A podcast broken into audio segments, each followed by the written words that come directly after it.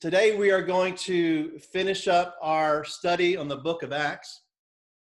We've been studying this for about two months now, and, and uh, we've learned so much. I have thoroughly enjoyed digging into the scriptures again uh, in the book of Acts. I've learned new things. Hopefully, you've learned new things. Hopefully, this has inspired you uh, and taught you, and hopefully, this study will really change us.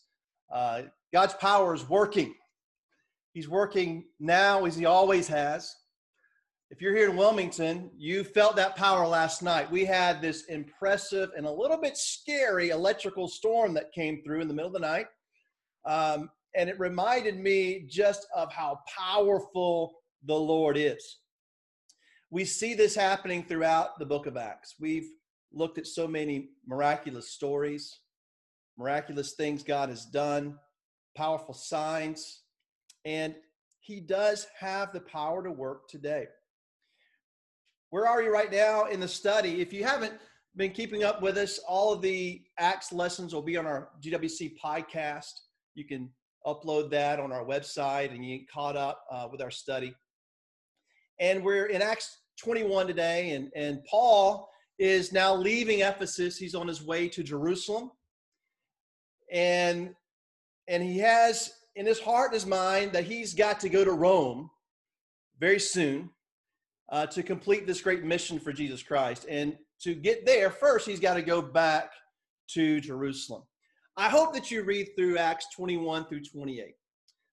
Seven chapters there. We're not going to be able to read all of that here this morning. Um, but there's a lot that goes on, a little different feel in these chapters. There's a lot of traveling back and forth, and Paul's on trial for several uh, different people. Uh, but in Acts 21, if you, if you have your Bible, I'd like to open it up. I'm not going to put the scriptures on the screen today because we're going to be going through these pretty quickly here.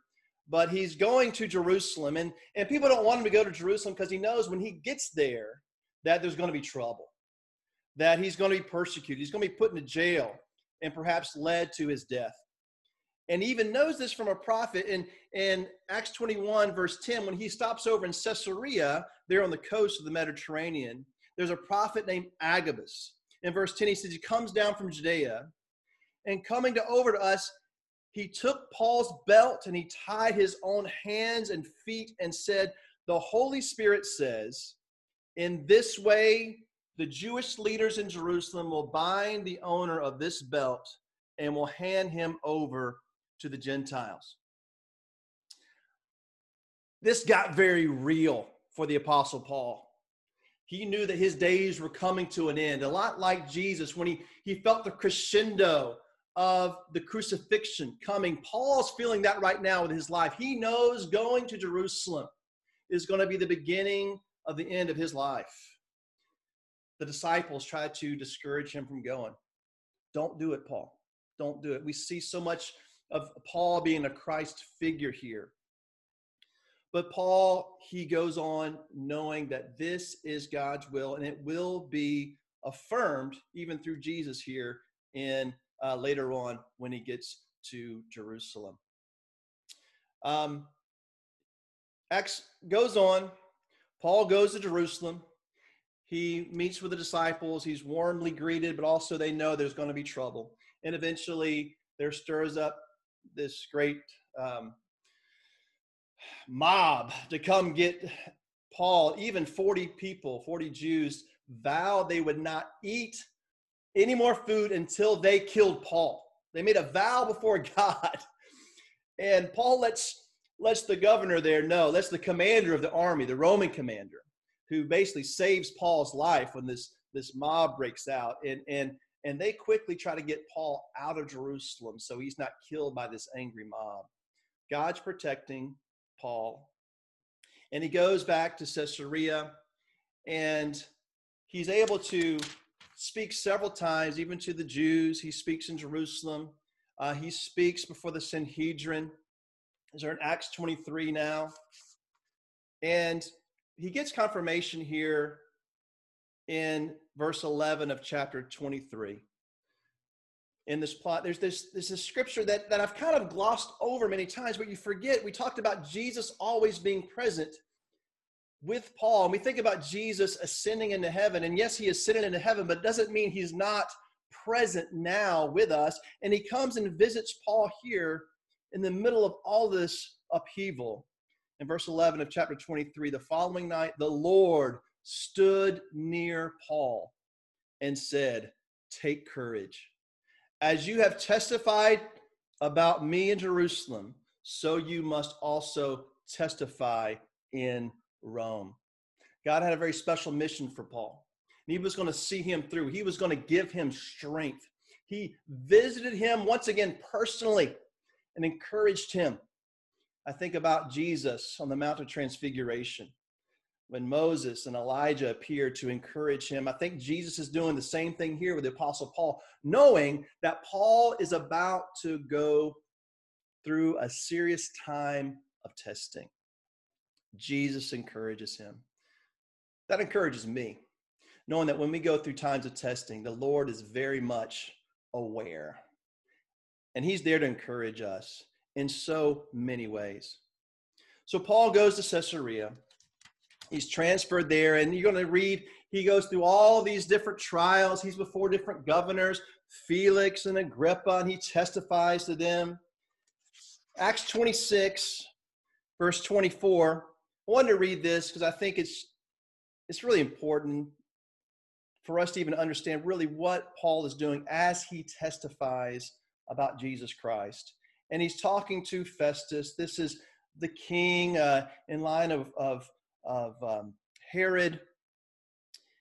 Uh, so Festus, he interrupts Paul as Paul is, is basically sharing his faith and preaching about Jesus. And he says, You're out of your mind, Paul, he shouted.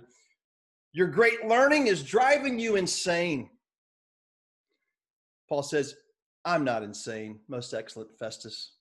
What I am saying is true and reasonable. The king is familiar with these things, and I can speak freely to him. I am convinced that none of it, none of this has escaped his notice because it was not done in a corner. King Agrippa, do you believe the prophets? I know you do. Agrippa said to Paul, Do you think that in such a short time you can persuade me to be a Christian? Paul replied, Short time or long, I pray to God that not only you, but all who are listening to me today may become what I am, except for these chains. The king rose, and with him the governor and Bernice and those sitting with them. After they left the room, they began saying to one another, This man is not doing anything that deserves death or imprisonment. Agrippa said to Festus, This man could have been set free if he had not appealed to Caesar. They knew he had done nothing wrong, just as Pontius Pilate knew that Jesus had done nothing wrong to deserve death. But Paul had appealed to Caesar. He was going to go to Rome. But on his way, he knew that God was using him in the moment in the place. He was using him to share his faith with the king, to share his faith with the governor.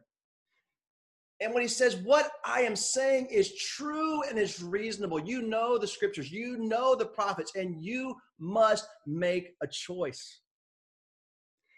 And that's ultimately where the book of Acts is going to take all of us. Because every one of us has got to respond to the gospel. Here, the king and the governor, they kind of push Paul aside. Come back when it's more convenient. I'm not ready to make a choice. You can't convince me. You think you're going to convince me? Paul said, You know the truth. You know the scriptures. Paul then sails for Rome, and it's the, not the right time to go sailing. They get into a storm. The ship is wrecked on Malta. God is protecting them. Even this, his the people who are guarding Paul, they, they start having faith in Paul's God. And Paul prays for them and, and has a vision, and nobody on that ship that, that wrecked at Malta was killed because God was protecting him. God's hand was with Paul. He eventually goes to Rome. And he gets to preach to the Jews there. They receive his message. Some of them believe, others of them do not. Just like everywhere else. Uh, Rome is the, the center of the world. And, and Paul is getting there, and, and Jesus is, is taking Paul there. God is leading Paul there to Rome for what? So the word can go out, as we saw in Acts 1, from Jerusalem to Judea and Samaria to the ends of the earth. Rome is the center of the world that they knew at that time, and the word's going to spread from Rome, continue to spread from Rome to the ends of the earth. God gives Paul two years in Rome. And as we read, as the chapter ends, as the book ends in verse 30, says, For two whole years, Paul stayed there in his own rented house and welcomed all who came to see him. He proclaimed the kingdom of God and taught about the Lord Jesus Christ with boldness and without. And abruptly, the book of Acts ends. And we've already talked about that. It's very interesting to me that it ends so abruptly. You, you want to turn the page to the next chapter. And then what happens next? And how does Paul die? And all these things. It simply ends because the book of Acts continues, continues through the rest of Paul's life, continues with the life of all the disciples at the time, and continues in our lives today. As we conclude the book of Acts, we must take this to personal account because just like Agrippa, just like Festus, just like anyone we see in the book of Acts, whether it's the Ethiopian, whether it's Lydia, whether it's Cornelius, all these characters we've learned about, they receive the word of God. Now we have received the word of God. Some people come to a belief, others people do not believe. Some people get really upset and mad. Some people's lives are changed and they follow Jesus. How are you? How am I going to respond to this? Because number one, we have received the word. Do we believe it? Through the evidence, through the scriptures, through the eyewitness accounts that we see here, do we believe in Jesus? As Paul presented it, as, as Stephen presented it, as Peter presented it, as Philip presented it, do we believe? We must decide. Have we surrendered? Have we repented? Have we turned our lives over to our Lord, to Jesus Christ, to follow his ways, to say, okay, I believe. All right, Jesus is it. I'm stop, stopping following my ways and other ways. I am following Jesus because I am convinced that he is the Messiah. We must make that decision. You must make that decision for yourself. Do we rejoice? I love the stories of, joy in the book of Acts. How the Ethiopian went on his way rejoicing. How there's so much rejoicing when someone comes to a knowledge of the truth and, and, and is affirmed that this is the way, that Jesus is the Christ, that salvation has come through him. His way is the way. And I know that now. Such great rejoicing. Do we rejoice? Do we embrace it? Are we happy today about Jesus Christ? about following Jesus, that the Messiah has come and has been revealed to us. Are we joyful? We've received the word, and in Christ, number two, we have received the Spirit. The Spirit of God, the Holy Spirit, is running throughout the pages, throughout the stories of the book of Acts. And the Holy Spirit has not stopped. The same Spirit that empowered Paul, that empowered Peter, the same Holy Spirit is empowering all believers today. Acts 2 says that when we are baptized in Him, we receive forgiveness and the gift of the Holy Spirit.